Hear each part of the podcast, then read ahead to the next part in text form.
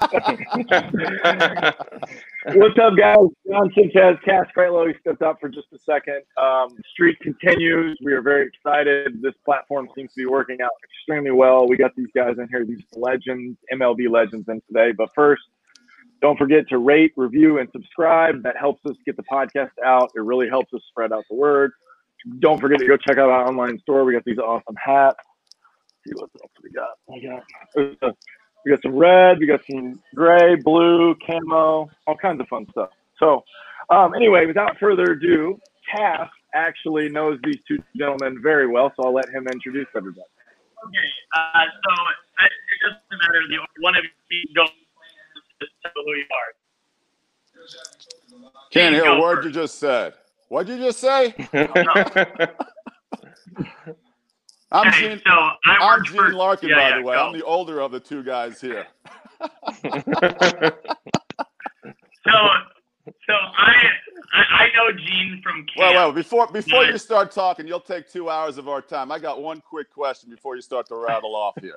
This is podcast number 68, correct? From Cutter Nation? Is Yeah, that correct? Why the hell did it take you 68 podcasts to get me and Kerry on?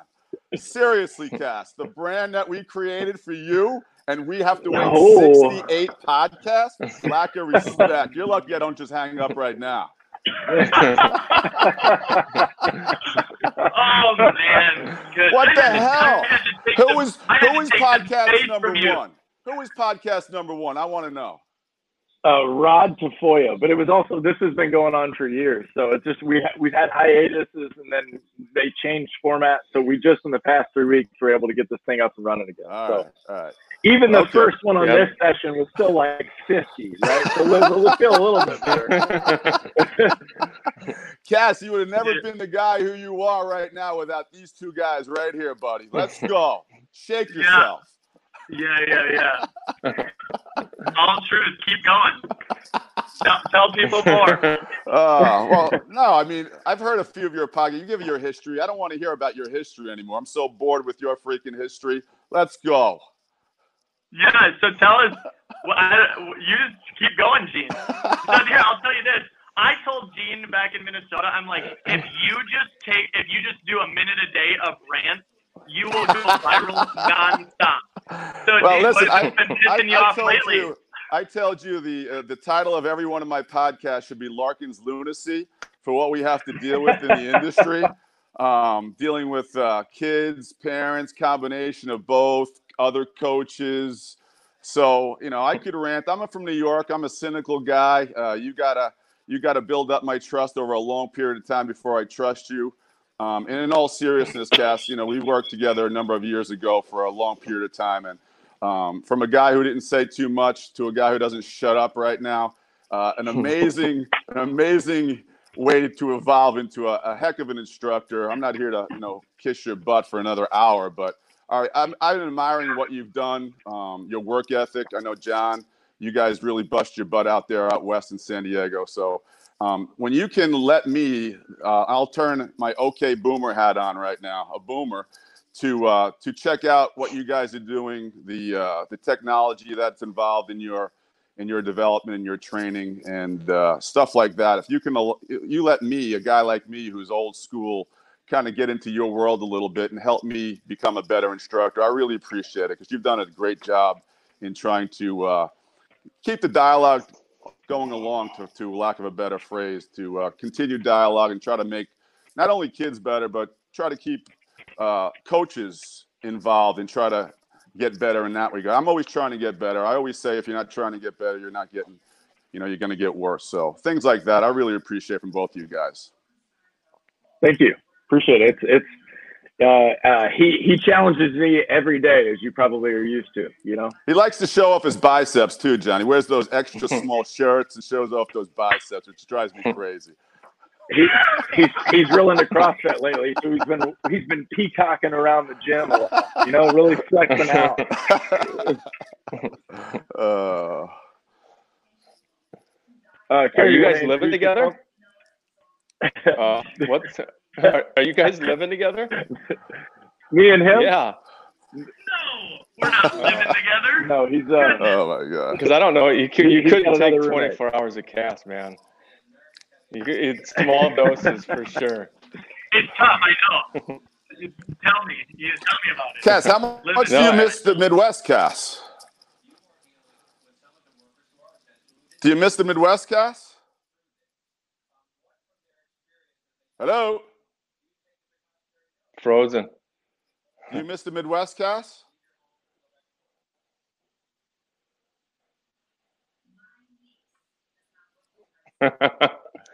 Technology. Hello? yeah.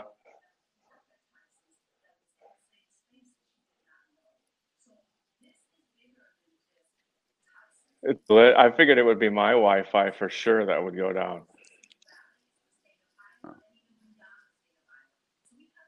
That was good while it lasted, technology here. five five minutes worth. Yeah, well, they didn't get to talk too much. I talked a little bit too much, probably. Hello? Hey, what, Hey, guys. what'd you ask me? Oh, they're I back. just, I just asked you if you mi- uh, missed the Midwest and how many tattoos of fish do you have on your other parts of your body now? No more tattoos. Um, I miss fishing the most. Um, Yeah. And and uh, Minnesota umpires, like they they are definitely better there. Um, you know what else is the driving here is unbelievable. Like everybody drives 80. Um, so that I can't hear did you at all, Cass. At all? Oh, this is freaking A. Just hold on. This this is bound to happen. So we'll just roll with the punches here. Can you guys hear us at all? No. No, I can hear you. But Kerry can't. I can hear Gene. I can't hear either one of you guys. So here, uh, we're Gene. Just tell Kerry to um, jump out and jump back in with the link. So I'm going to remove him. Kerry, they're going to want you to jump out of the link and then jump back in. All right, high tech. Well, that's back to the Gene Larkin hour now. That was all a setup just to get Kerry's face in there. he had weak Wi-Fi anyway, huh, Gene? His kids are doing homework. That's the So, uh, problem.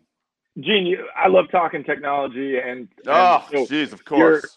Uh, well, I, I'm interested from your perspective, though, as as it's grown, right? And and where do you find value in the technology? Because there's definitely stuff I, that I agree that there's are things that are unnecessary in the technology data collection space.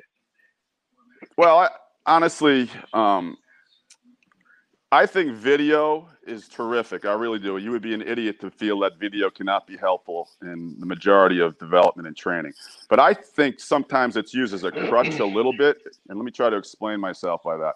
I think if you're trying to watch every throw or every swing, you start to get a little bit of paralysis regarding that. And when I deal with especially young kids, we'll occasionally look at video, but I'm trying to get them to how to show how they feel whether they're hitting or whether they're throwing. And then after several instructional sessions, maybe three or four, then we'll sit down a little bit and talk video or look at a video a little bit more at length. But nowadays, I feel like we kind of use video as a crutch in that it's the only thing we want to do to create a learning environment where I'm more of a guy that I want to feel what I'm doing. Um, so when I was when I was playing, when there was very very little video until the last part of my um, years as a, as a big league player, when video became a little bit more prevalent, I was more of a guy. You know, you get the ball on a tee. I was a switch hitter, take 50 swings lefty, 50 swings righty, um, and just see how I felt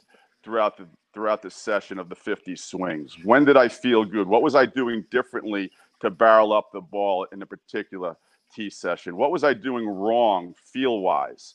Because I always feel that after you're what we're trying to do as teachers, right, is try to transition a player from being a great practice player to being a very good game player.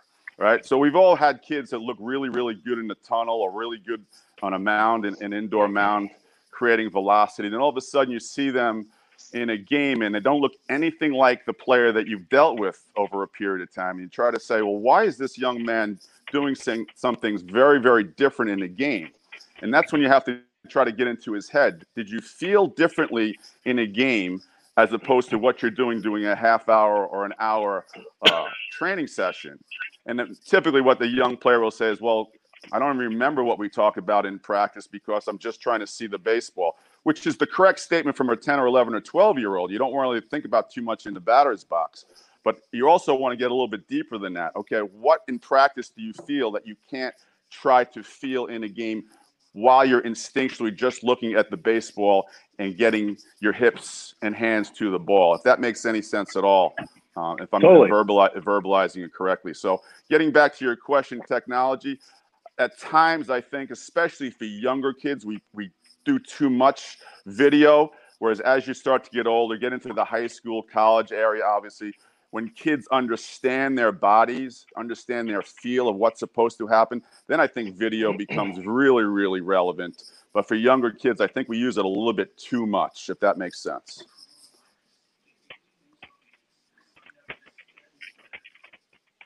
Yeah, it does. Uh, we we uh, sometimes that Cass and I were talking about that.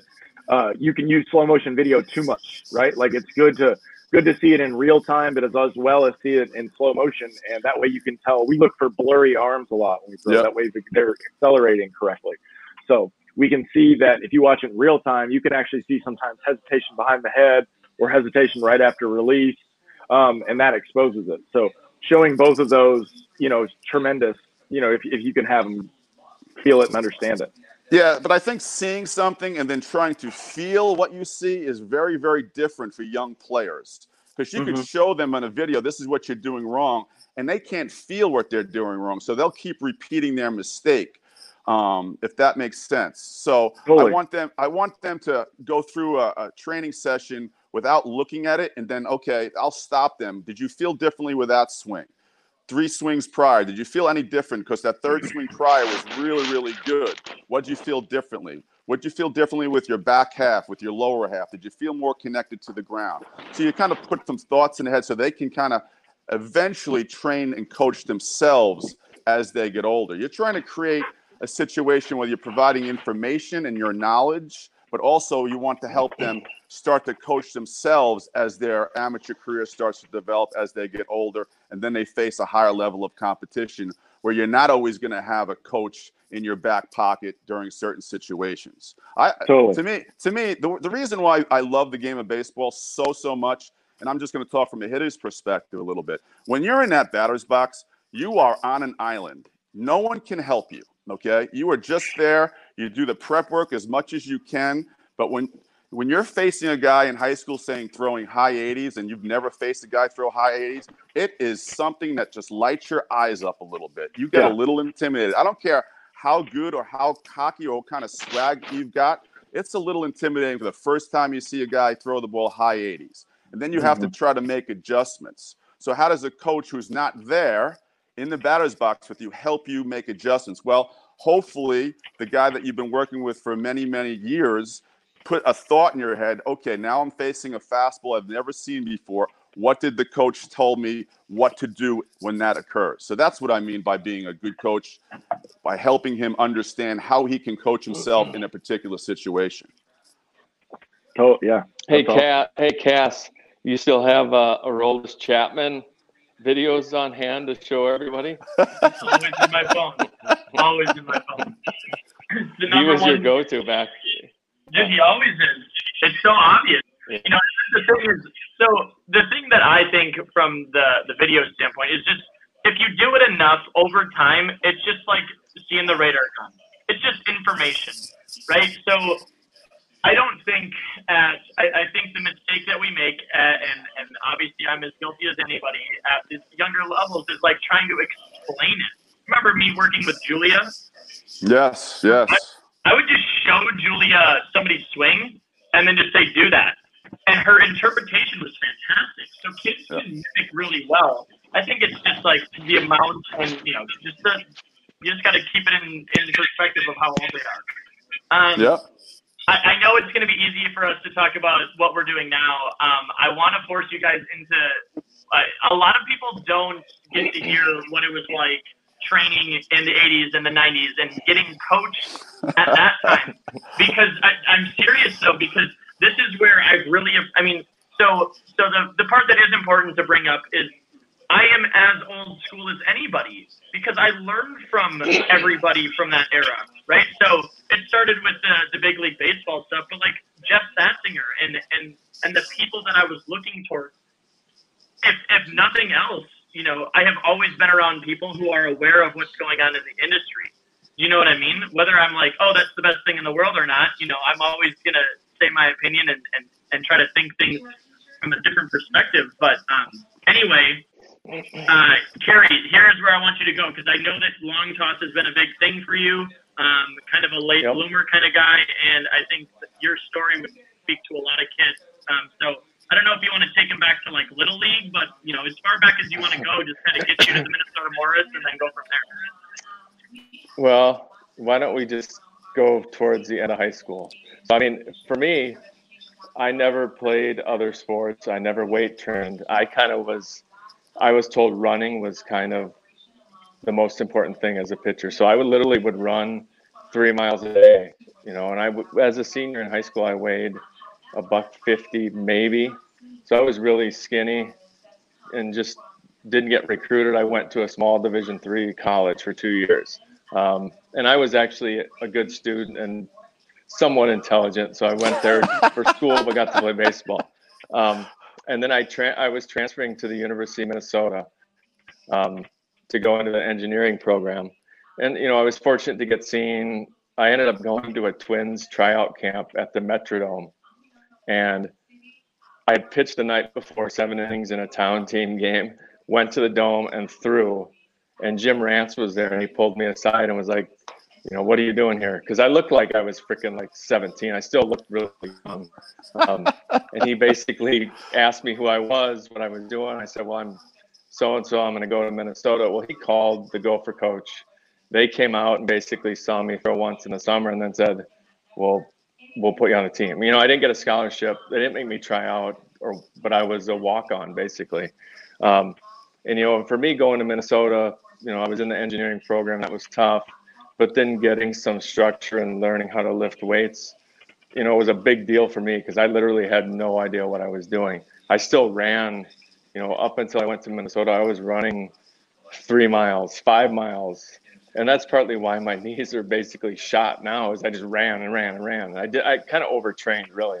Um, and then at Minnesota, we started long tossing and I didn't take it at the time. I didn't take it serious enough you know, because there was young like kids that were freshmen, five ten, and the kid could long toss it 90 yards, and I was barely getting it 60 yards, and my velocity was 84, 85. And when I was there, our pitching coach was Mike Dee. He's the now he's the head coach at Illinois Chicago, and he had these. They were baseballs, but there was like a black one which was heavier, a green one which was super light, and so we did some type of training with that and I always used. I ended up keeping the green one because I, for me, I always thought using that lightweight ball was training my arm to move faster and to throw harder. You know, so for me, I ended up, you know, playing at Minnesota.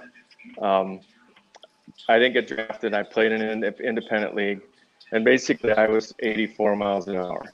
And then in the independent league, my dad basically said, "Dude, you can't be playing this and getting freaking paid 650 bucks a month. It's, you either need to like, you, you need to get your shit together and go get your job and start working and making some money. And I was like, kind of freaked me out a little bit. So I ended up like taking it serious and lifting and kind of, I was up to about 210, you know, somewhere around there. And then started to just throw harder. And I, you know, for me, it was, I always kind of had a drive work hard, push myself. And I was, I don't know who I was talking to the other day, but when I was training, I was literally squatting three times a week and doing like box, a lot of plyometric stuff. And the thing is, this wasn't even like, you know, people didn't really weight train like they do now. I mean, now it's like there's kind of a good progression and they have a pretty good idea what they're doing.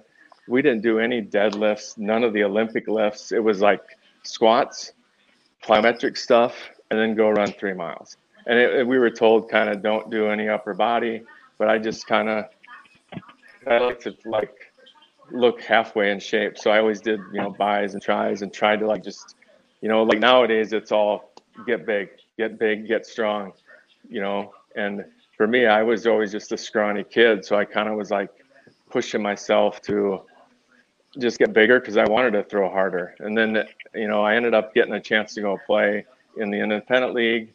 Greg Olson was my manager.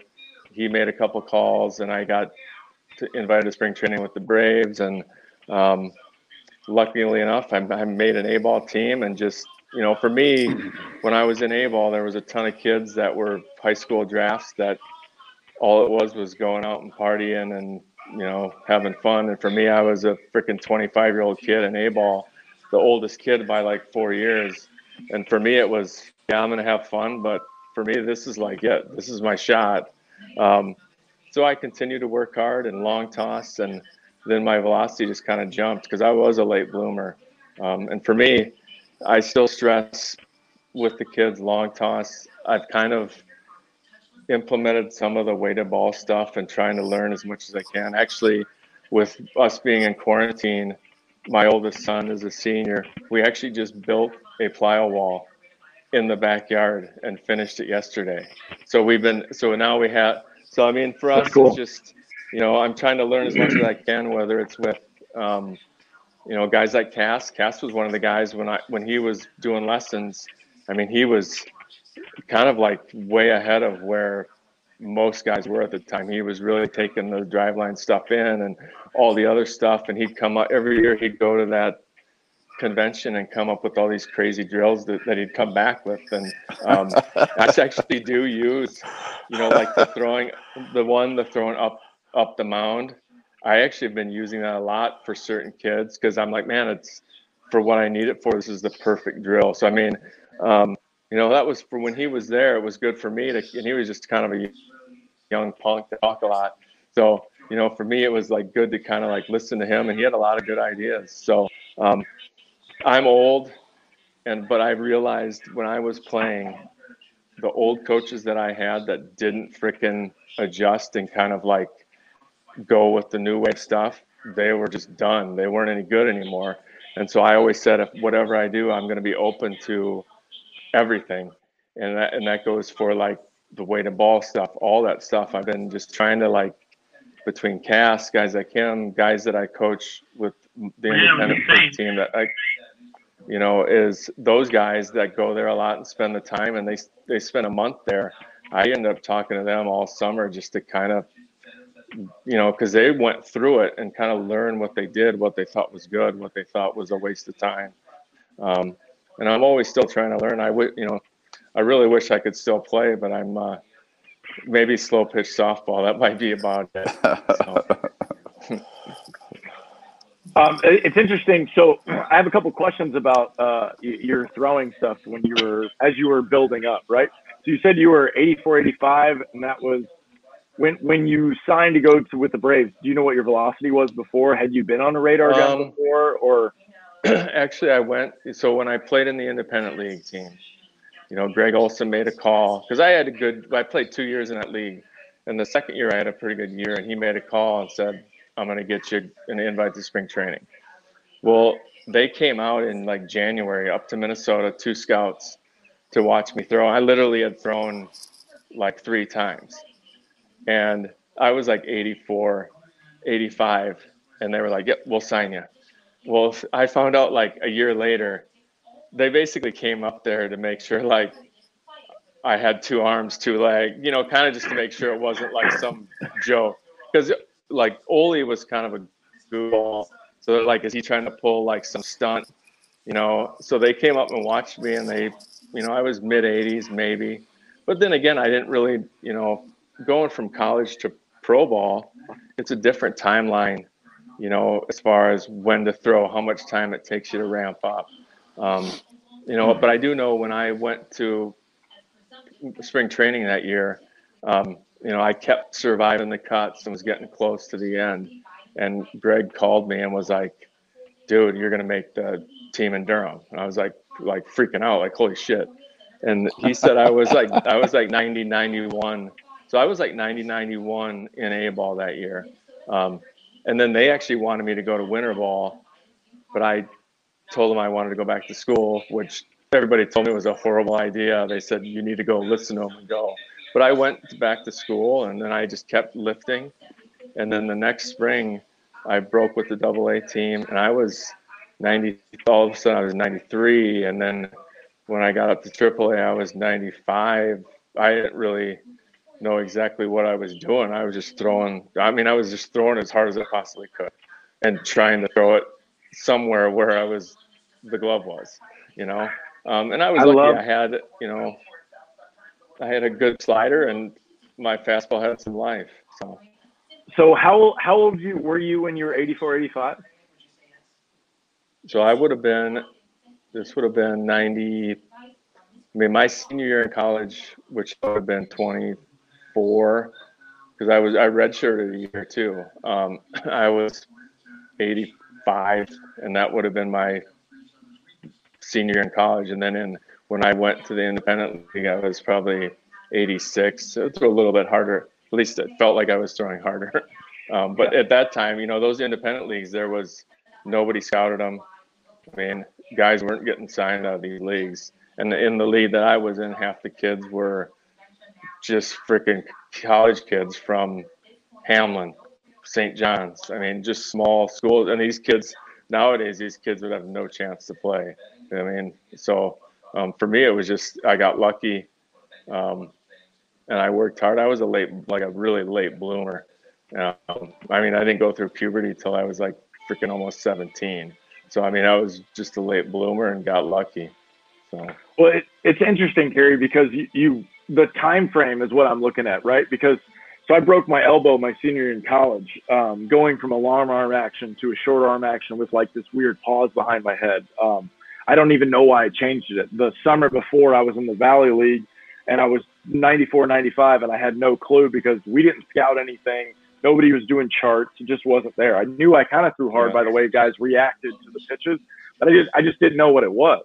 Um, but so after I break my elbow, I, I start revisiting. Um, I start just looking at film of guys, you know, like Verlander, you know, never really been on the DL for his arm. There's a bunch of other things, these questions that I started asking because you hear the same thing all the time. You can't develop velocity. And this is me, you know, I'm, I'm 34. So this is right in, um, you know, to early 2000 is basically when I start this journey of high school. I graduated in 04 and then it was just literally not possible. That's all I heard from everybody. Like you, you're born with your arm, your velo's genetics, like all of these things. And yet, the when I was going and playing in junior college and some other places, I'm not seeing that, right? So these university camps that I would go to, because uh, that's the only information I got from the small area that I'm at, it just nothing lined up. So I was just very confused. So when I hear your story and I think about mine, I'm seeing like a three year window and I went from like zero on my elbow and I got back to 96. And, and no one, like the only thing I heard from everybody was like, you're to get hurt again. Like you're to throw too much. So it's all this stuff. And so listening to your story and like the late bloomer thing, I honestly think anybody can throw 90 miles an hour. It's just the time frame that it takes. Because if you play in season, right, you, you break up that, that on ramping process and you can't keep building what you're doing.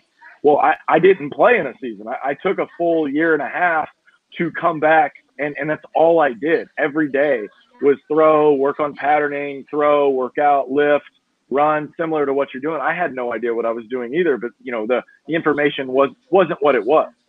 So the fact that you're able to get up to 94, 95 at 25, 26, and you had never really thrown that hard before is a very inspiring story because we get calls all the time from kids that got cut from junior college their freshman year and their coaches are like, you don't throw hard enough. You're never going to cut it, blah, blah, blah.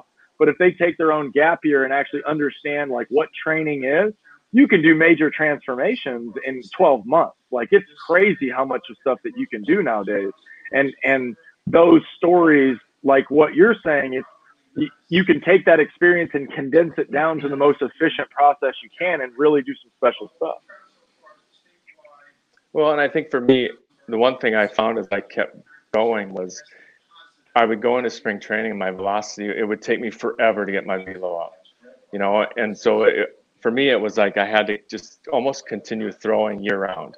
So yeah. in, in Atlanta, you know, we would play late into the year and I would literally take like maybe three weeks off and then just can get back into long toss because I would want to start throwing bullpens, you know, right around Christmas time. Because for me, it was always I would go to spring training and my velocity was like 83, and I was like, holy, I'm not gonna freaking make the team. I'm gonna get cut this year. And then it was like once I got into you know game mode, you know, kind of that where you're throwing to hitters and it's kind of they're trying to freaking hit one so hard right back through the box. I'm fighting for my life out there and just amping it up to another level. That's yeah. where I every year it was always at the end of spring training. I, my velo would jump because it was the those two or three weeks of games that really started to matter, where I was really amping up, you know, the adrenaline and just everything. That's when I got the velo. So then I started trying to throw to college teams in the winter. You know, trying to replicate the same situations. It just it never quite worked, you know. But for me, I always felt like I was kind of a slow, just my, took my arm time to get into shape and to get to game speed, and I wasn't, you know, Roger Clemens or no, you know, I wasn't a guy that was super established. For me, it was always somebody's coming for my job, and I'm not going to let them take it. I got to do what I do, got to do to freaking be ready to go. So for me, it was, you know, when I was there, Leo Mazzone was the pitching coach and he would always i mean he would always say we're going to throw you around. He kept saying it too. Pitchers are going to just throw you around. That's just how it's going to be.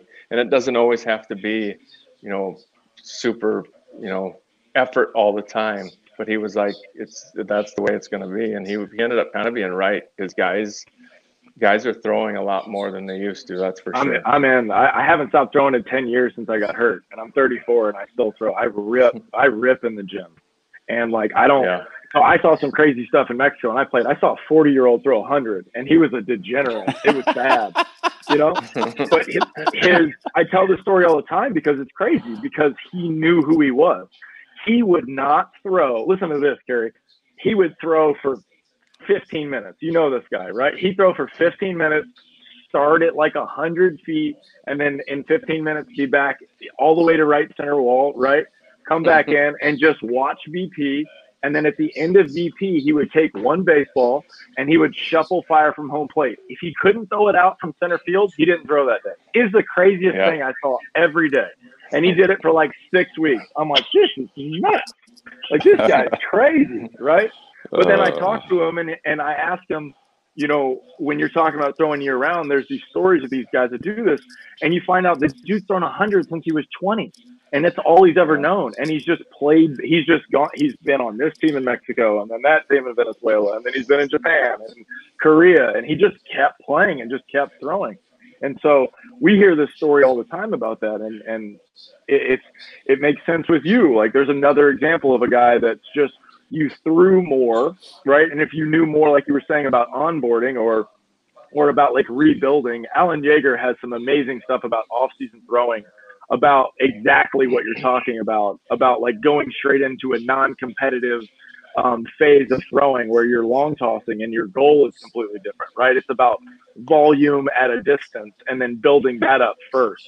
And and it sounds like that's what you did too, because I love the long toss. Like I'll go throw. We go throw today if you want. We'll go out to the field and I'll see you on the other end. That's social distancing at its best. But you know, we we go out and throw for hours out there, and you just don't see you just don't see that type of of work on it, and that's where that skill comes in. And it sounds like that's where you lived also, where you needed that you needed to throw, you needed to throw, and then once you figured out when you know your fight or flight response comes out that that that that is where that extra tick was that you could be. You know, I mean, I I didn't face near the caliber of hitters that you did, but I I do know what you're talking about. There's a there is a Mexican Babe Ruth that's there right now. He is six, he's, he's six, seven, 300 pounds, and he hits some of the farthest baseballs I've ever seen off people.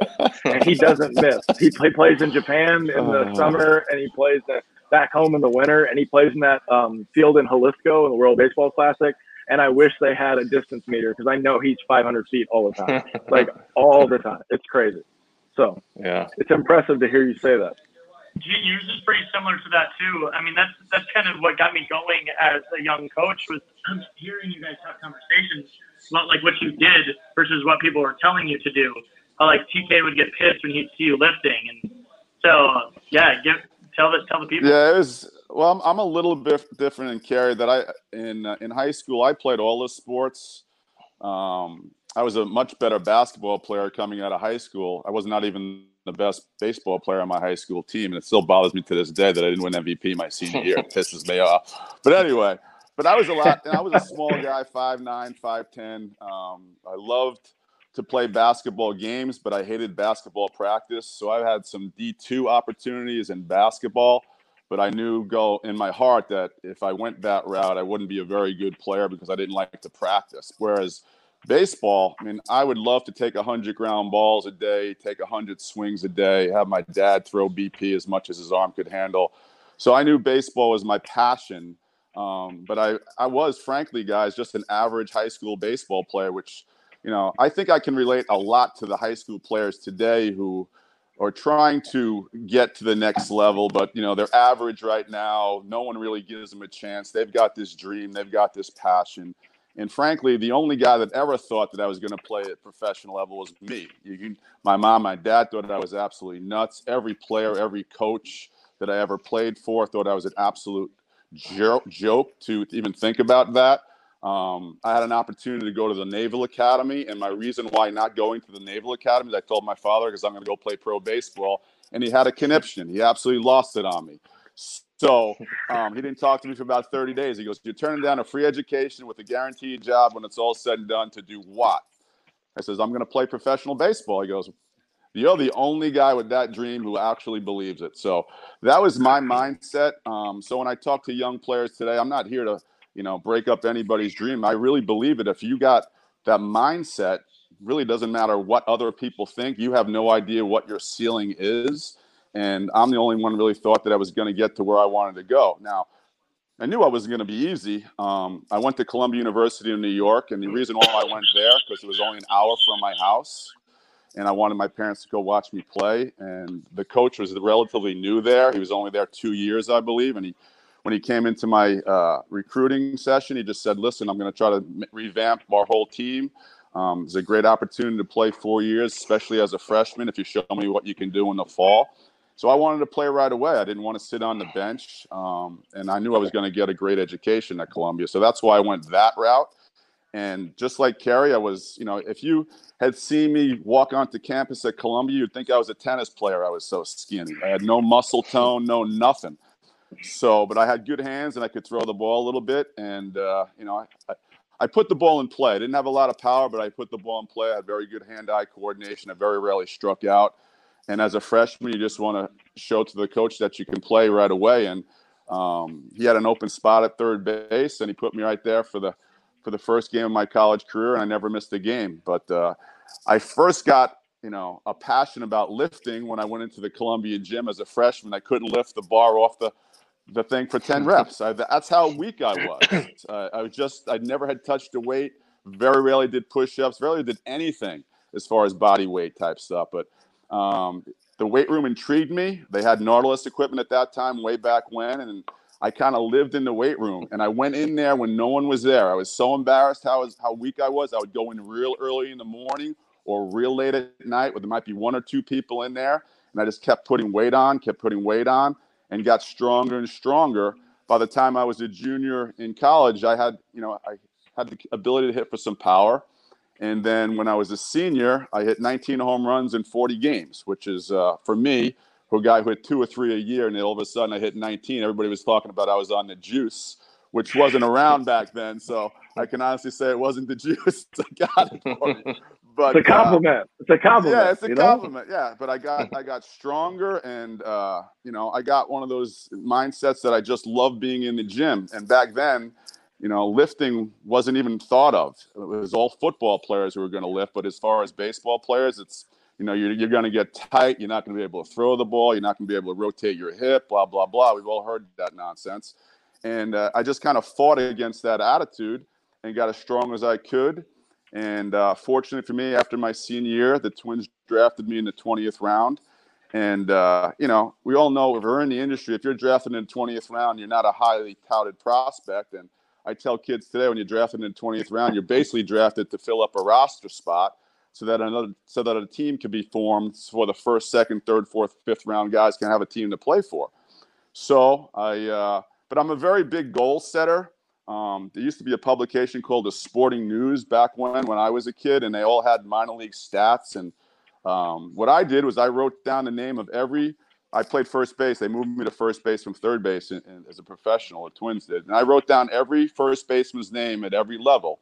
And they put me at rookie ball. So there was one rookie ball team. There were two A ball teams, a double A and a triple A before you got to the big league. So I put down all the minor league first basemen's names and every time I played against them in spring training, I would cross his name off because I said I'm going to be able to beat him, be able to beat him. And I got to AAA, crossed that name off. And then in uh, 1987, when the Twins uh, brought me up in May, I literally was the first. Actually, I, I, should take that back. It was in spring training that he says my first big league spring training. I, I walked in spring training. I met Kirby Puckett, Ken Hrbek. Walked on the field at first base with Ken Hrbek watched him take about 10 ground balls, took about a round of BP. And I called my dad right after my first big league workout, and I said, "Dad, that name will not be crossed off right there. I will not leave that guy out." I knew that five minutes into my first big league camp day. Um, he's just a, you know, he was a phenomenal player, a terrific guy. But I knew then that I could work my tail off, but I was never going to get to that level. Um, but that didn't mean that I wasn't going to try to you know, be the best I could be. Um, and frankly, I fought for my life every camp. It was the 24th or 25th guy. Occasionally, might be the 22nd or 23rd, but there was no situation where I was going to not work hard in the off season because I was guaranteed an opportunity to play next year. I never had that ability. I was always always felt like I was fighting the fight, had the chip on my shoulder, didn't hit enough for power, uh, wasn't fast enough, had all the the mindset that I knew what what people thought I couldn't do, and I was just going to try to overcome that. Um, when I started living in Minnesota full time, I used to go to the University of Minnesota with a strength coach called Bob Rohde, who kind of um, started me with different weightlifting programs, a little bit more deadlifts, more more leg stuff, and I kind of picked his brain a little bit. Um, but you're right, Cass. We've had a number of guys who would go to the U during that time. Um, Coach Tom Kelly would come in there. He was a great guy as far as trying to keep himself in shape. And I always felt uncomfortable being in the weight room with him because I know I thought that he kind of had that mindset that that's really not necessary to do. But um, for me, I felt that it, it, was I had to do it. I had to uh, outwork everybody else to just to to keep my 24th or 25th spot on the roster. So um, I was very fortunate to come along at the right time with the right team. I say I worked very, very hard for what I accomplished, but I also was very, very lucky um, too. I was in the right spot at the right time. I was with an organization that kind of needed someone like me, um, pretty versatile, played a little outfield, played a little first base, designated hitter for the most part when I first called up. And I feel very fortunate that I learned a lot from the guys who were very, very good.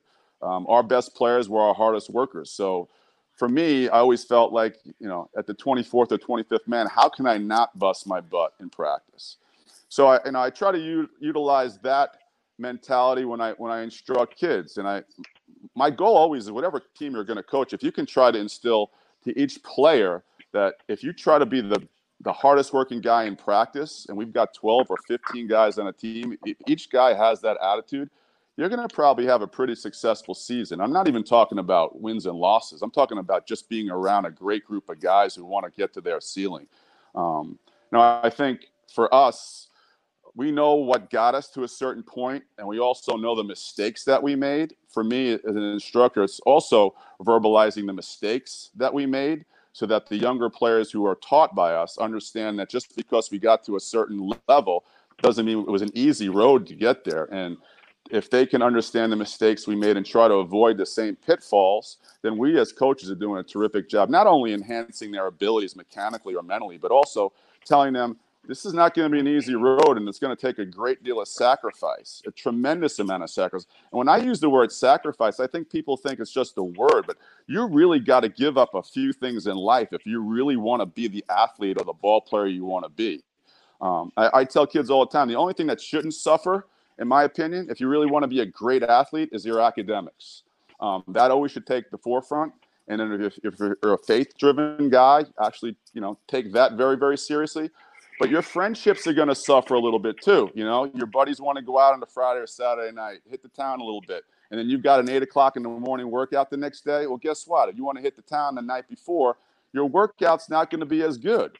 So that's just kind of one little item that I tell kids. It's it is a huge sacrifice, and um, the word is used a lot, but I don't think people really realize how much of a sacrifice it is because we see the finished product on TV quite a bit, but everybody's got their own story and their own journey and how they got there. And some have you know, very few guys had enough ability where they can just cakewalk it to the big leagues.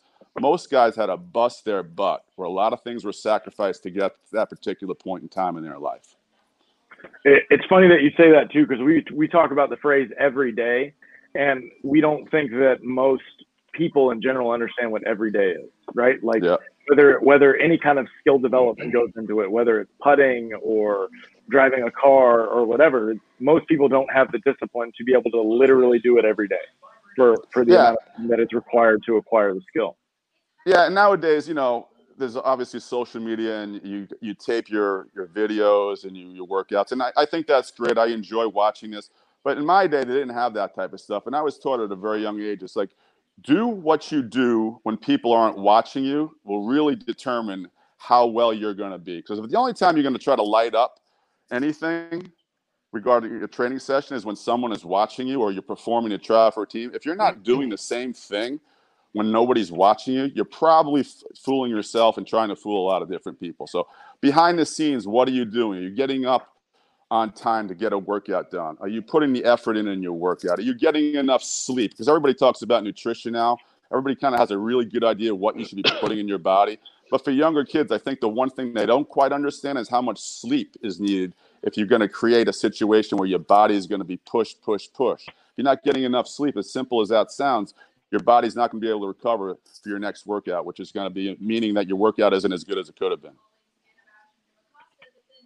Here, Go, go ahead. Yeah. Oh, um, no, I, no, I wasn't going to say anything.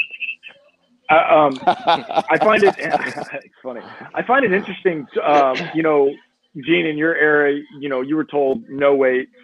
Um, Kerry, I know uh, I've read Leo Mazzone's book. You know, talking about all the shoulder workouts and the things that he did.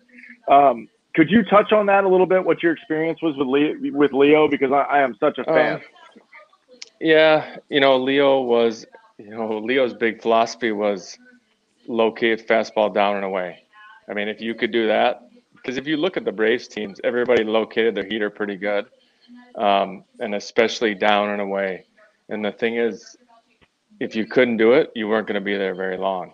Um, you know, when I got there, I used to work out every morning. So at home or on the road, I would go to the gym, and it started in spring training and for me, it was some days I'd hammer squats and then get to the field and I'd end up pitching that night.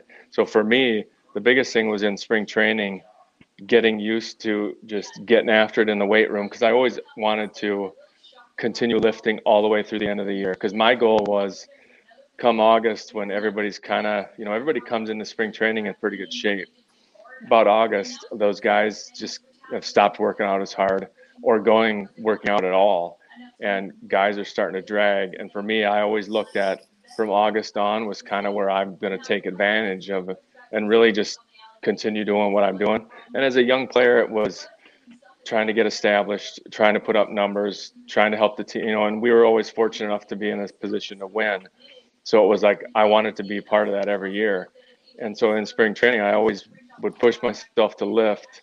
And then going into the month of april you know, getting used to getting after it in the weight room and then maybe pitching in a game that night. And there were games where I was complete jelly leg in a game, like in Florida, and just didn't pitch well. And for me, it always kind of showed like the month of April over my career wasn't great, just number wise, because I was still kind of getting into that mode of being able to lift as hard as I want to and then be ready for the games.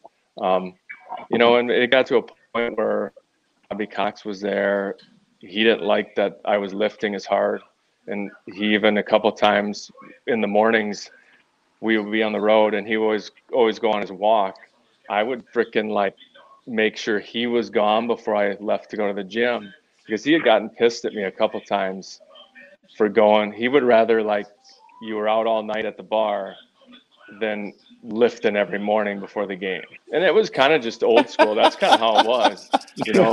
Like they, a few, a you few know, of the guys on the Twins would fit right in with your team, Kerry. Yeah. So I mean, I think that's. I mean, I think that's where the game's really changed. Is everybody knows what to eat, how to take care of their body, how to prepare the best way for lifting, and you know, for success.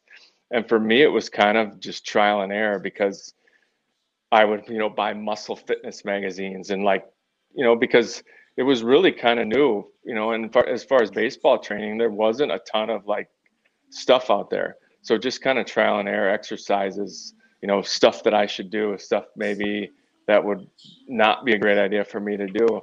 And, you know, there was a couple years where I was, you know, doing some stuff and like, man, this is not a great idea you know and just for me it was the same way with the long toss. There was no set program no routine.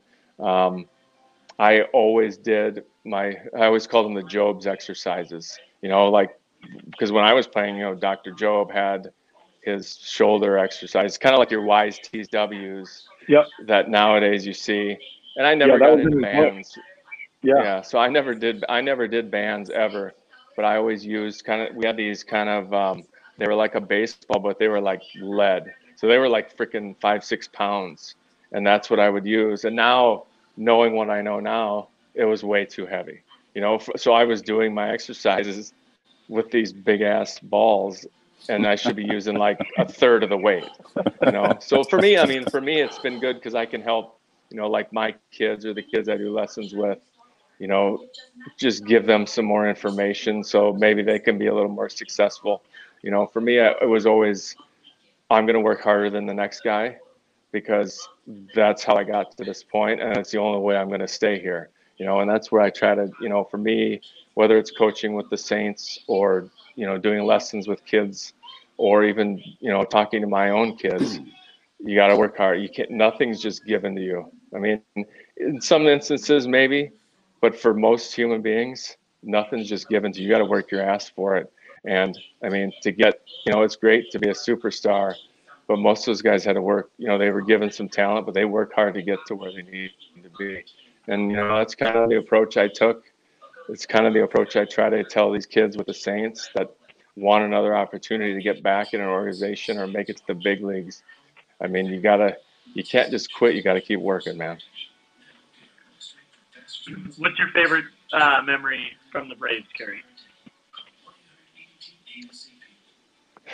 Well favorite memory well we Yeah, never what- won the world what- series so that's Yeah, when I said that, Um, what jumps in your mind? No, I, I mean, for me personally, I, my first, my rookie year, I had, you know, I kind of got into the closer role, and you know, for me, it was it was so much fun, kind of being that guy at the end. You know, it didn't end in the playoffs, did not end like I had envisioned it, you know, because I didn't pitch great in the playoffs. Um, but it was fun. I mean, for me, it was I had I just got into such a routine where I was literally throwing in the bullpen pretty much every single day to where I could locate. I mean, I literally could locate my fastball down and away to a righty 90% of the time. It just because I got so consistent with my mechanics and my release point. I mean, it was crazy. I would just come in and it would be just strike one, strike two, slider. I mean, it would just got to be such a routine and it was fun. I mean, it was fun kind of being the guy at the end. And for me, I mean, I'm not that guy at all. I'm kind of pretty laid back and chill. But it was it was fun to be a part of you know a team that was good. And every year we were you know we always had a shot. We were always in the playoffs and uh, and the fans were. I mean, at TVS were a little crazy too until college football started and nobody came to the game. So, um, but it was, you know, for me, it was kind of the whole thing. the whole thing was awesome, and I'm, you know, I look back and sometimes I'm like, how did I even, how did I really get there? It just seems crazy because a lot of things, like Gene said, I was in the right place at the right time and took advantage. You know, for me, when I got called up, it was like, well, you're here. You need to, I mean, now you need to run with it because there were guys that got called up at the same time that were, you know, getting caught up and going out and kind of just, you know, like, well, I'm going to be here forever. And I was like, I don't want to leave here because this is way better than freaking a hotel in Lynchburg, Virginia. So it's you know for me it was like I'm gonna bust my butt and just you know have fun. And I remember the very first day I got called up, I went. You know, and the thing is, I didn't when I got called up that year. I had never been to big league camp, so I wasn't on the 40 man. I didn't know like I knew like two guys on the team, two guys that I played with in AAA. So the way I got to the clubhouse and I'm like, holy shit, man, I don't know anybody. And one of the kids that I played with in AAA was there, and he's like, "I'll bring you in." And he's like, "Make sure you introduce yourself to everybody," you know, because he was like trying to give me a quick prep course and what to do. And the first guy that I opened the door was Greg Maddux, and I was like, and for me it was like, because I was still like him as this guy's a stud, and I don't even know him, and I was like, "Oh my god," and he was like, he just like nodded his head. He's like, "What's up, dude?" and I was like, oh my god, this was. And so it was like him, and then Smoltz, and all those guys. For me, as a college kid, I watched. You know, they were still pretty good, just starting that run. And so for me, seeing those guys, I'm like, man, this is crazy that I'm in the same clubhouse. You know, so for me, it was just being in the right place at the right time and taking advantage and working hard. And I tell kids all the time, you know, like Gina said, your mind's freaking powerful, man. You can if you believe you can do something, you can do it, man. So, you know, for me, it's I always try to be positive and tell kids to work hard because you just never know. Kerry, who was the guy? Who was the guy that uh, gave you the most fits as a hitter that you had a real tough time getting? You stole my question. You stole oh, my question. Oh, sorry. sorry. yeah, I was going to say um, sorry. I was going to say the same thing to you, Gene. Which pitcher absolutely ate your oh. lunch? well, does Kerry want to answer first? Because that's an easy answer for me yeah, Kerry, go. I already, I already uh, answered uh, that the other day. I know. I know, like, uh, I know Cliff. I had trouble with lefties a lot. Like lefties hit a lot of homers off me. I know Cliff Floyd hit a couple bombs. Um, Big Poppy took me deep a few times. Tony Clark, Tony Clark hit some moonshots. But I know the one guy in Moises Alou, when I was a rookie, I faced him in the playoffs and I threw him seven straight sliders. And I saw seven sliders in a row, full count, another slider, and I struck him out. Well, then I, I faced him a bunch because he was with the Marlins, the Astros, the Cubs. And so I kept throwing him slider, just slider, slider. And it, at one point it was like 13 sliders in a row. well, then we would, and this was over like a freaking six year span. So I was always getting them out on sliders. Well, then we played him.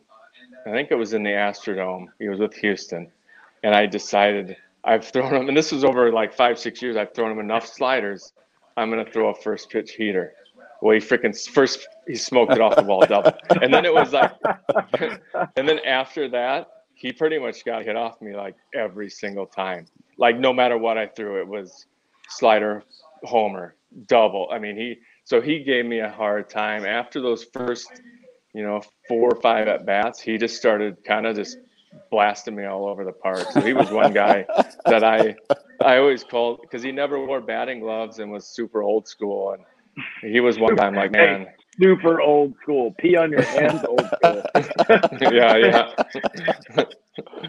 Uh, um. Okay, that, Gene, your turn. How about how about the the your the favorite hit, time in the box? Yeah, the pitcher that absolutely well, made you enjoy yeah. it.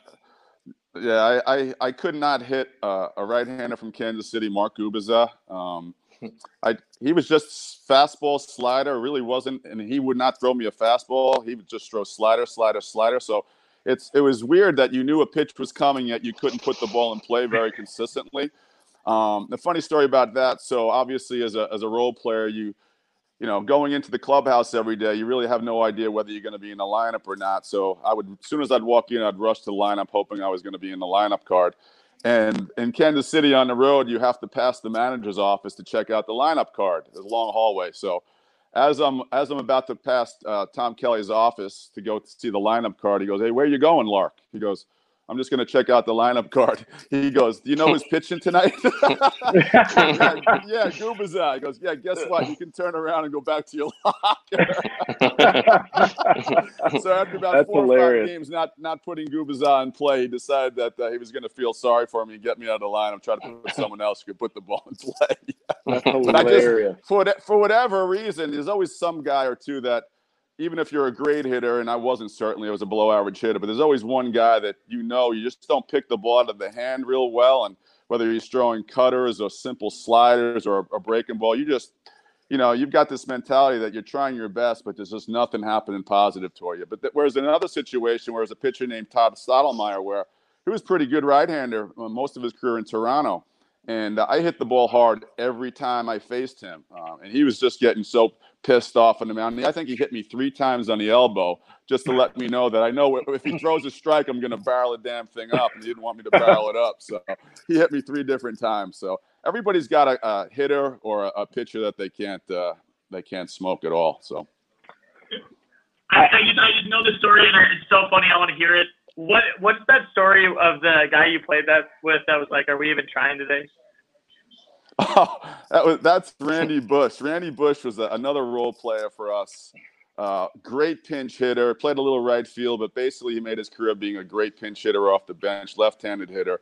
But he had the driest sense of humor. It, it just fit in with our personality of our clubhouse. And so he didn't, you know, he didn't get a lot of time. And if there's a lefty on the mound, he knew he wasn't going to get a start. He got an occasional start against a right-hander, but every time he would check the lineup out and he wasn't he wasn't on the lineup, he would yell out all the way, "Hey, are we even trying today? With I'm not even. Are we even trying to win this game today?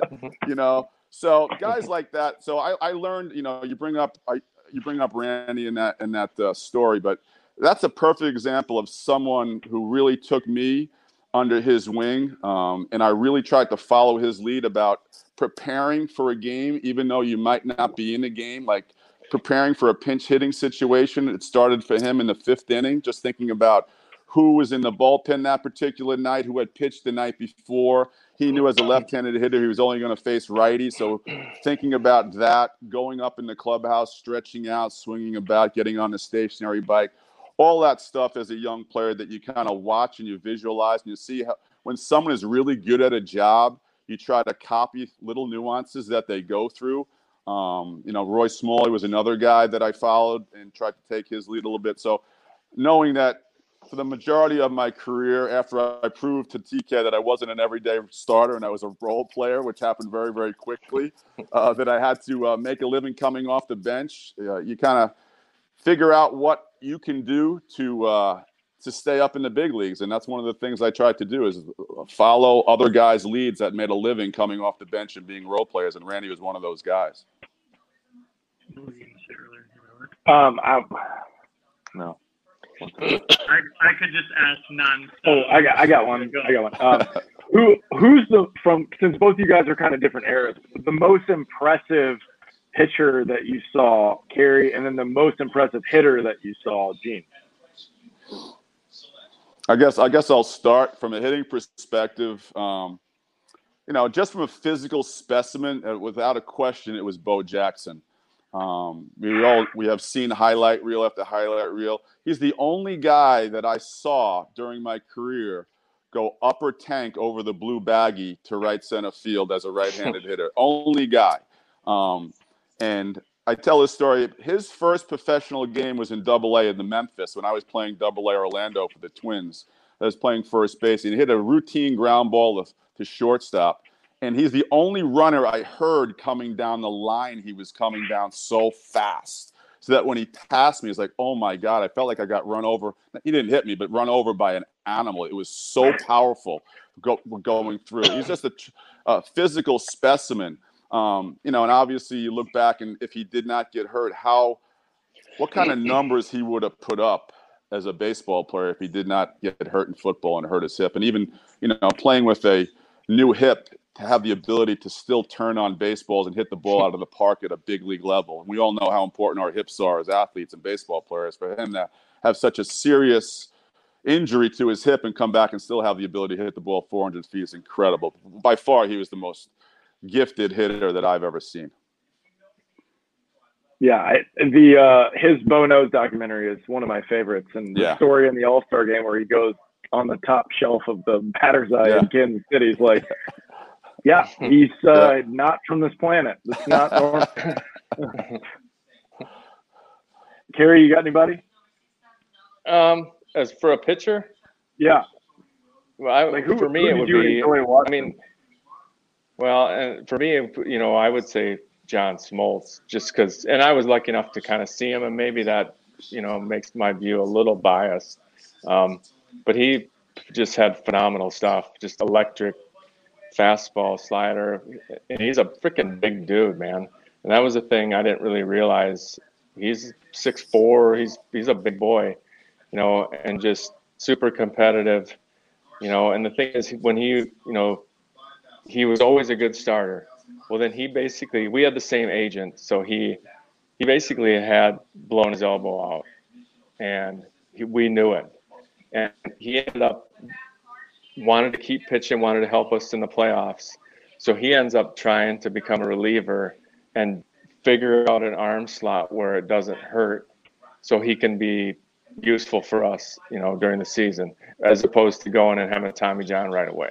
So I mean, he ended up throwing like in that low three, like even lower slot than he usually did, and it was like 96, 97 with a torn UCL, you know. And so for me, he was just he always had just his slider was super filthy and just electric fastball, and I always just enjoyed watching him throw in the bullpen, you know. And I I took advantage a lot of times going down just to watch watch those guys throw, partly just to kind of see what they were doing. You know, what should I be doing? Because I don't really know.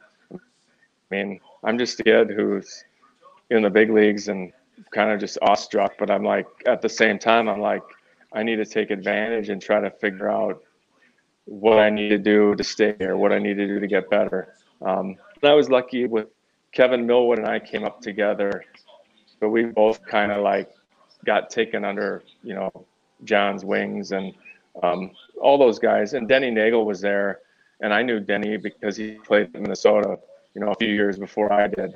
So Denny kind of always was there to help us, especially that first first year and a half where guys can get sidetracked pretty quick. And for us, you know, in Atlanta, it was it was about winning first and foremost.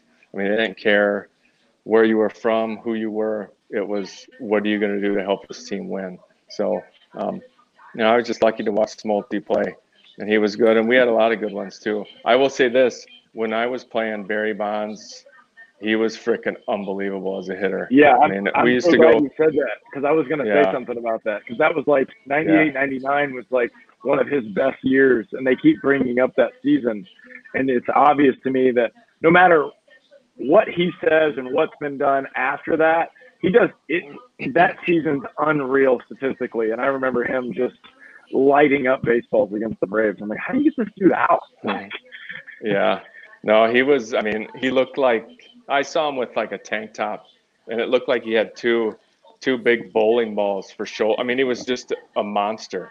But we would watch him. I would go watch him take BP because it was it was a joke how far he was hitting balls, you know. And I remember, I think he ended up hitting three or four in a game off us that year to beat us at, ho- at in Atlanta. And he was, I mean, I don't know if he took anything or you know whatever. Who What? knows? You But he what? was- You know what?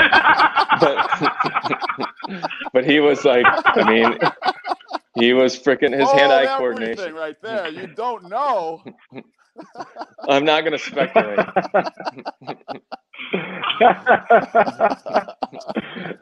Uh, but yeah, I mean, he's Uh, good. And you know, the thing is, there was, uh, you know, I was kind of there when it was there was a lot of stuff going on. There was some guys hitting some massive bombs. So I mean, for me, there was there was more than one guy that could put it on put on a display in BP. That's for sure. Definitely. Gene, I thought you were you gonna say something? no, no one ever came to watch me take BP from the opposing team. Hey, Gene, if it helps, else- I was didn't- I was thinking the same thing. I was like, no one's walking down to my bullpen to see what I'm doing. uh, I was a very cagey hitter in BP. Couldn't get it out of the cage. Holy cow! Well, so I was gonna. So I know Gene made a living off first pitch fastballs. Um, and I, so Absolutely. I did, want to talk, I did want to talk a little bit about that. Um, so just to give you a little insight of how we're trying to compartmentalize this and shrink it down. Um, John is saying let's teach four sequences to kids. So we're teaching nine-year-olds at, on the on the mound fast, fast, slow, slow, which is the most common one that you'll see. Right? Get up, you know, throw that fastball, get up, and then you go your off-speed pitches. So fast, fast, slow, slow, slow, slow, fast, fast, fast, slow, fast, slow, and then I think he said fast, slow, slow, fast. Yeah. Slow fast. It's the opposite. Slow fast. Oh, Slow yeah. So anyway, regardless, is I'm curious from your level. You know, you're talking about hitting first pitch fastballs. Kerry's talking about just low and away, low and away, low and away, breaking ball. You know what I mean? Like, um, I don't know that that's always what was happening in the games that you were playing. So, can you tell us a little bit more from your perspective? Who was who was having those conversations, and what did that look like um, from your standpoint? I don't care who goes.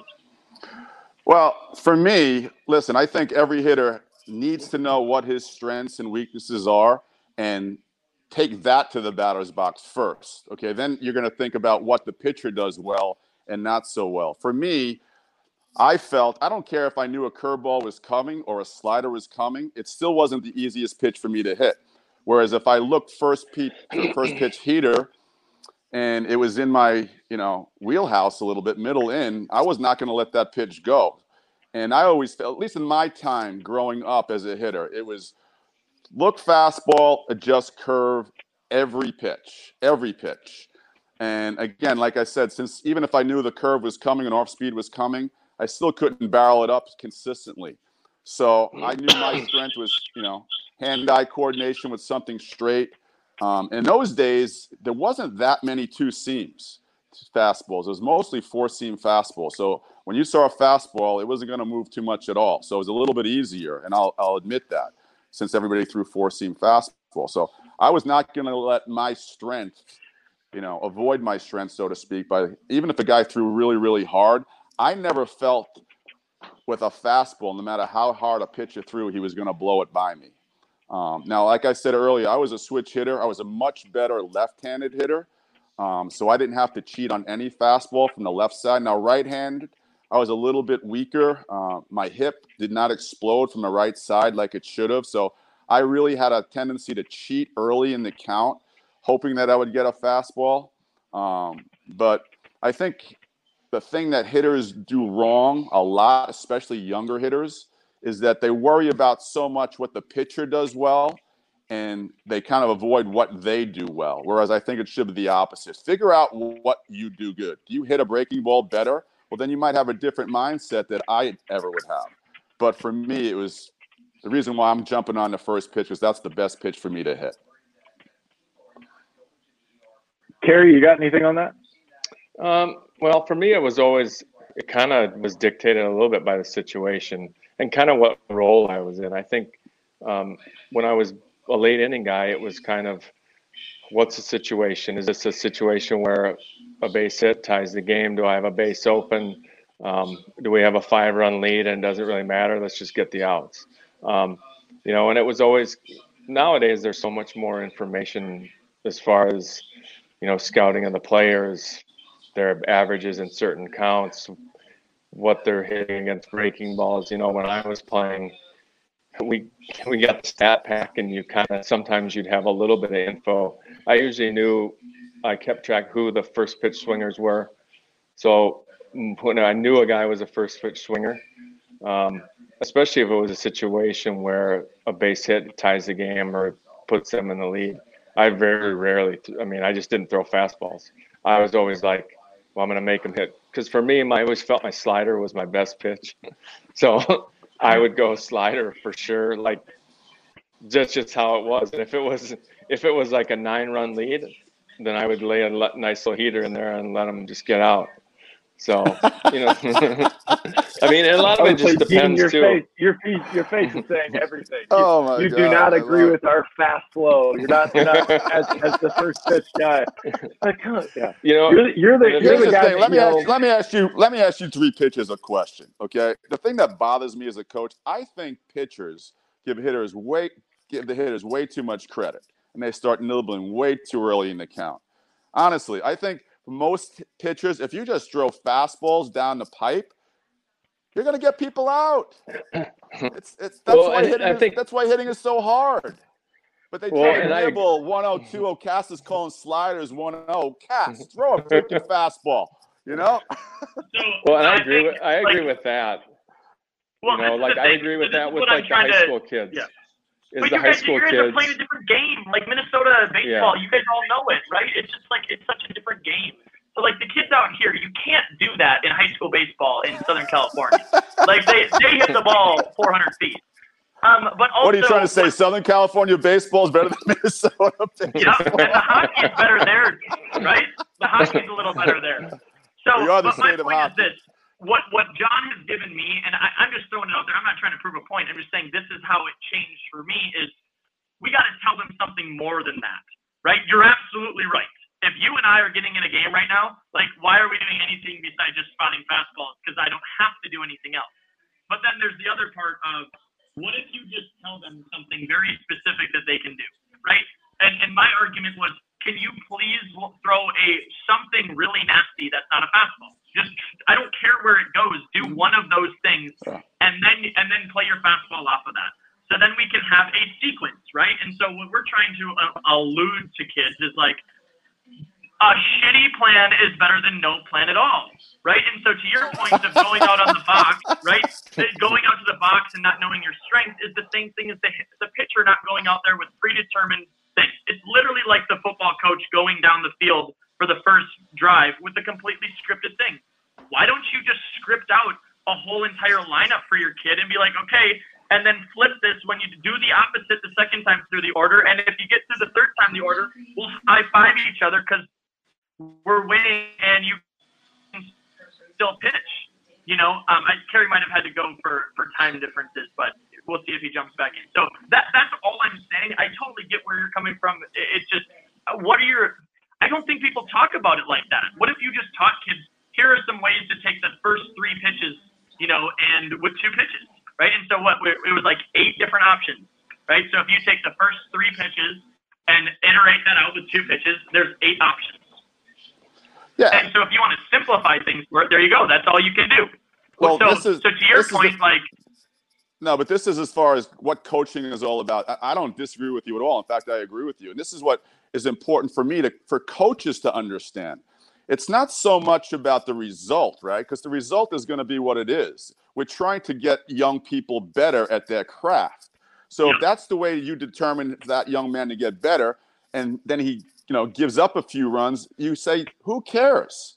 Okay, I'm not Yeah. saying you do that obviously in a big game, but whether it's your scrimmages, inter squad scrimmages, or you're playing early in the season, and he's going to pitch, he's going to be one of your top guys. Let him make his mistakes then, right? So that he's got a lot of confidence and a game plan in the bigger games where those uh, his ability to utilize those different pitches and his different uh, mentality is going to be making him successful. That's what I'm saying. I'm not obviously from a development wise. I'm not going to say just throw the ball right down the pipe every pitch because kids. Are, that's not my point. My point is from a pitching perspective. I just think in general you give hitters way too much credit.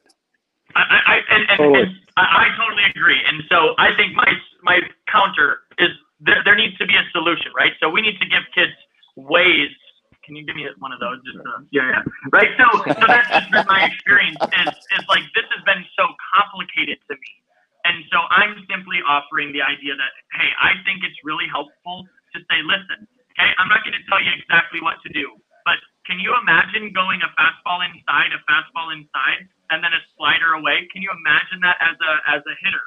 Okay, Mhm. and you're saying this to a pitcher, and it's like, okay, it's you're right, it's not that fucking hard. Sorry, I, I didn't need to drop an F on there, but it's not that hard to actually do that. But you're scared that something bad is going to happen, right? You're not actually just focusing on executing, you know. And that's where I'm going. Okay, if I can get kids to say, you know what, I'm trying to execute a sequence. Okay, I'm trying to go fastball, fastball, slider, fastball. Maybe that's that's the sequence that we practice in game. If you actually just do that in a game, that's that's what it is. And so when you said that, Gene, Cass. I playing with you, I was gonna say coaching with you, you did such a good job of that because freaking the first five, six games of the season, it didn't matter. We had to see what our kids Right. could do. And Cass, to- you need to go on podcast number 87 for this, okay? how does failure create opportunity for kids' growth? It's a because why why do kids fail consistently and why do kids not fail consistently? Certain kids have the mentality that they understand the process that failure will help them get better. And as long as the coach keeps that in mind and keeps emphasizing that you screwed up today, blah, blah, blah, for this reason, it's going to make you better. Then you've got other kids who never want to feel that way, who never want to feel getting the big run given up off of him, or the coach who keeps getting in the kid's ear, why did you throw that pitch? Why did you throw that pitch? So you think the kid is ever going to come back and try to battle through adversity? And that's what we talk about why there are good coaches. We've all had really good coaches and we've had really crappy coaches.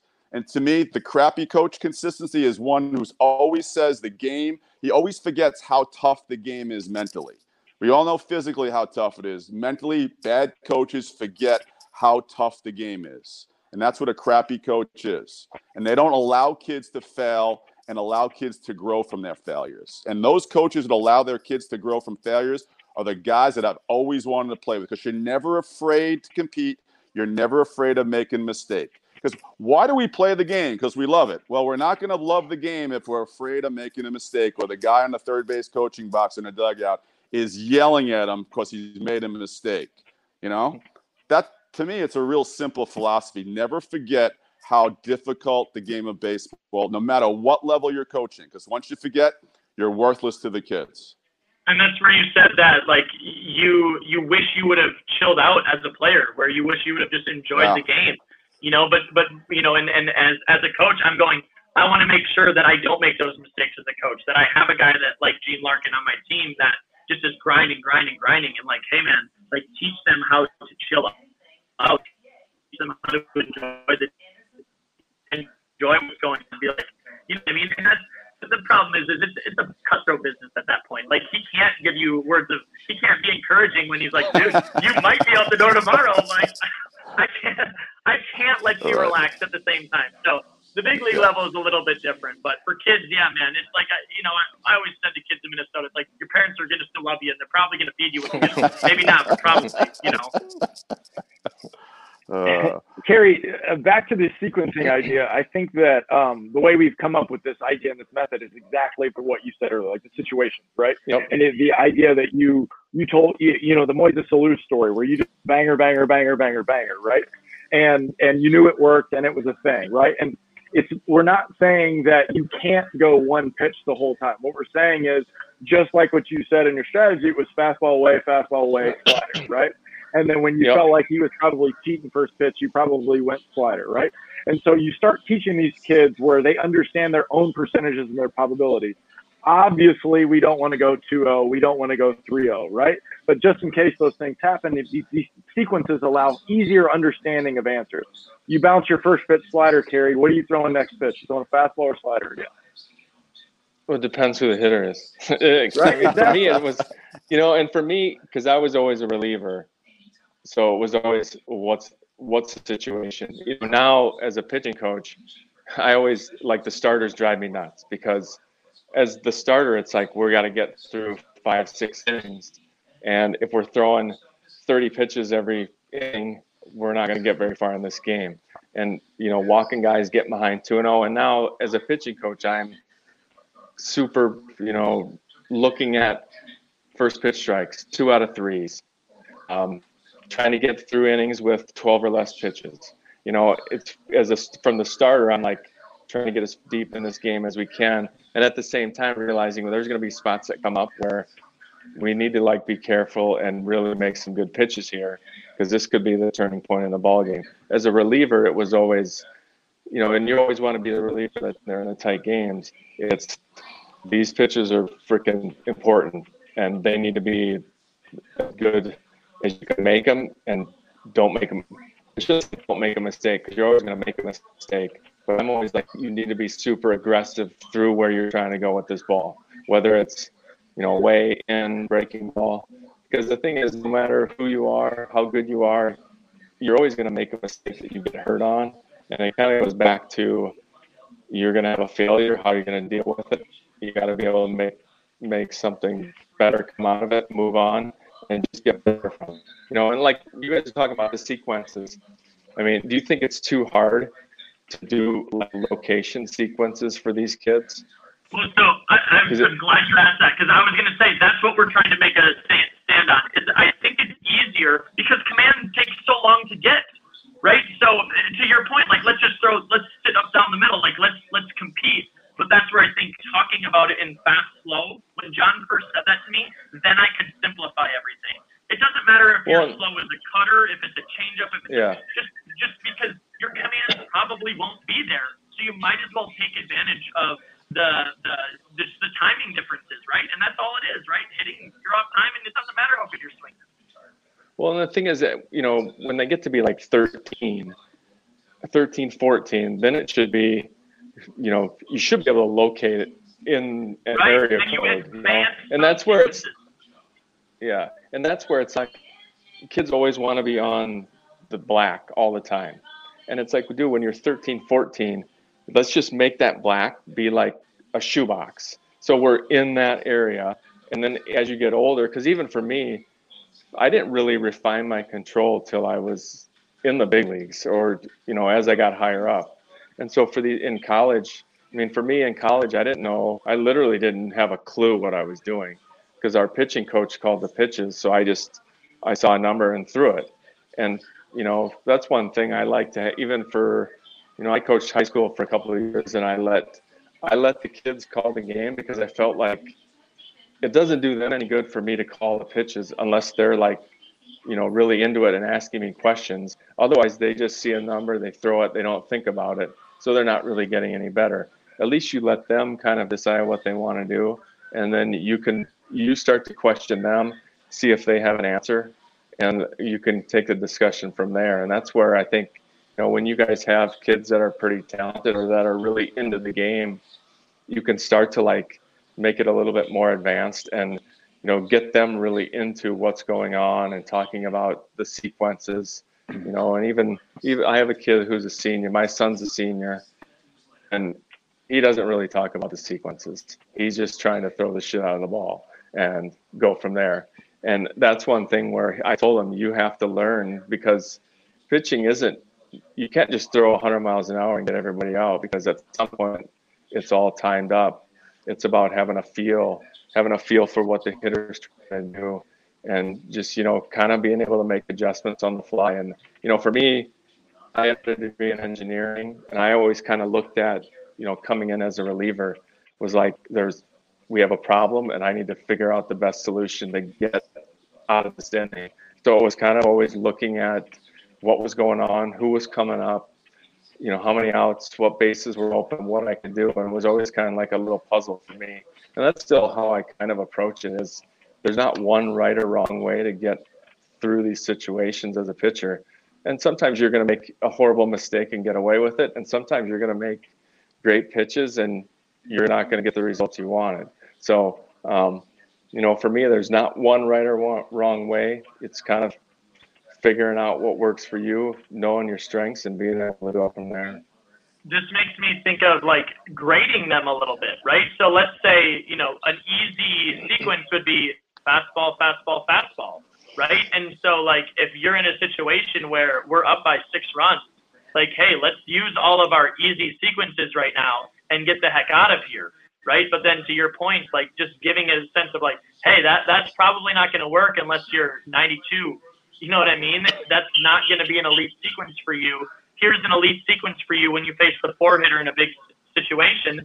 And then this is the kind of risk that is, right? And you can like develop this with the kids. I never thought of that, but I appreciate you guys like kind of poking holes in it a well, and the thing, you know, the thing is like when you have, so for me, you know, I was a back end guy, and then towards the end of my career, I was kind of sort of a mop. I kind of was a mop up long guy. So I mean, I would come in a game where either we were winning by seven or eight or losing by seven or eight. And those were the games where you better not freaking walk anybody.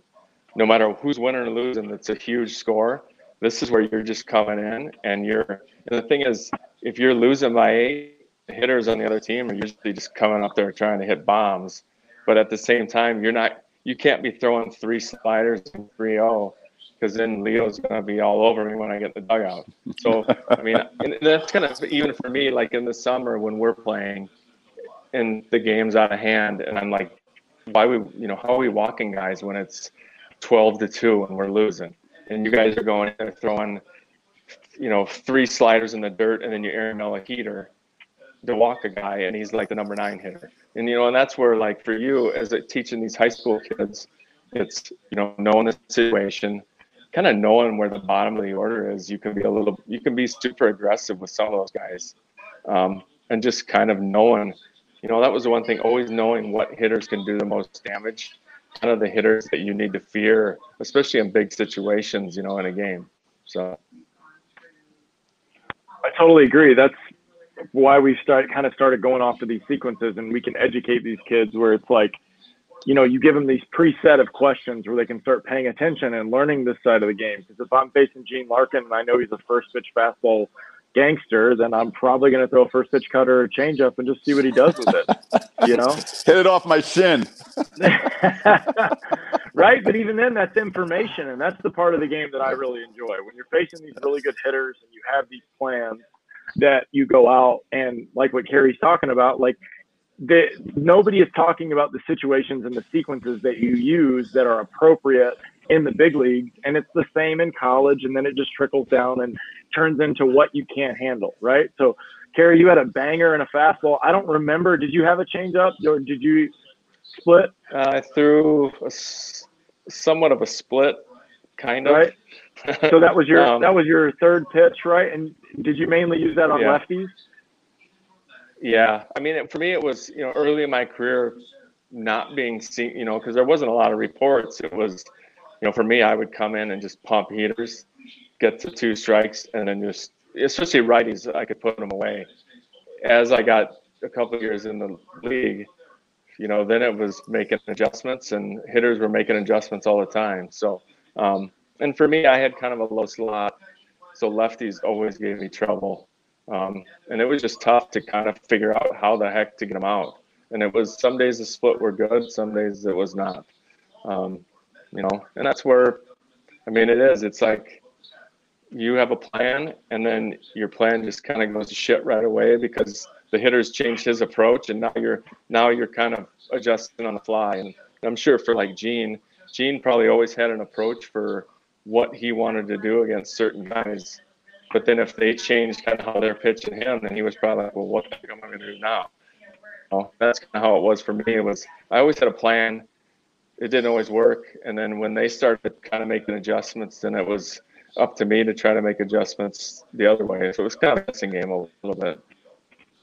Gene, did you have information that was given to you about like, you know, first pitch fastball guys or, you know, was sure. that floating I mean, around the, the clubhouse and stuff? Yeah, I think uh, people think now that uh, back in the olden days when I played in the late 80s and early 90s, they didn't have any information. We, we had a team meeting before every series. And although it wasn't on a spreadsheet, it was basically in a notebook with uh, ruler driven lines, red line, ground ball, green line, fly ball, blue line, base hit type of stuff. And you knew pitching tendencies, what they like to do to start their hitters off, whether it's a right handed hit, a left handed hit, what are their three pitches, if they were a starter, what are their two out pitches as, as relief pitches. So, yeah, we, we, we got that all that information too um, before every series. And obviously the longer you play um, you know how certain pitchers patterns like to be dictated based on situation um, and again this goes back to watching the game from the dugout as well whether you're a starter or a position player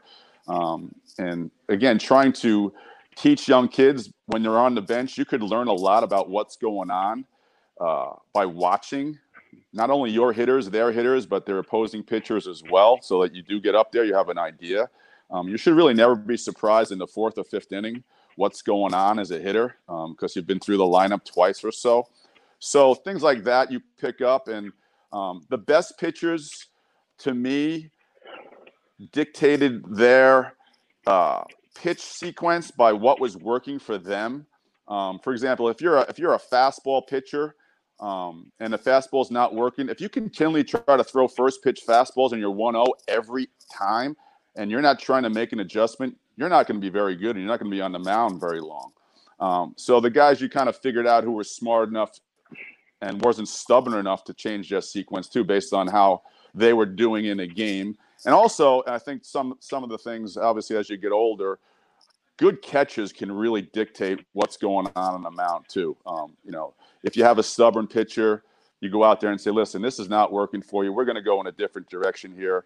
Try to get into the pitcher's head, be confident, show them that you know what you're doing behind the plate. I think sometimes the catching role is overlooked too, as, as well as how uh, well a pitcher does in a particular game. And you know, a lot of a lot of goes into the veteran type catcher. Is he a senior catcher? Is he a sophomore catcher? Is he a senior on the mound?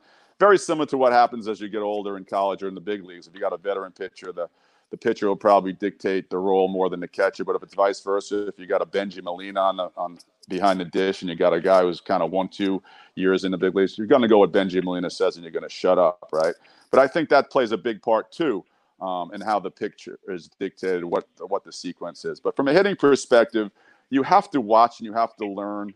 Obviously, the first few at bats are going to be rough, but over a period of time, if you're playing at a higher level and you're facing the guy time and time again, um, you're going to have a pretty good idea, and then the pitcher's going to have a pretty good what you do well, and that's the cat and mouse game, right? And that's why that's why we love the game, outthinking each other and um, not thinking so much at times, but thinking a little bit more than you normally would at times as well. And that's that's to me the fun part of hitting and pitching, the competition level.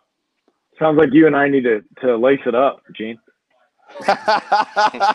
I really, know, honestly, at my age, I really wish I had the knowledge that you guys have had now, uh, growing up and developing the game. It was, it was just you figure it out on the fly a little bit. There wasn't a lot of literature you talk to various guys, but you know, like I said, there was no weight training, really no nutrition.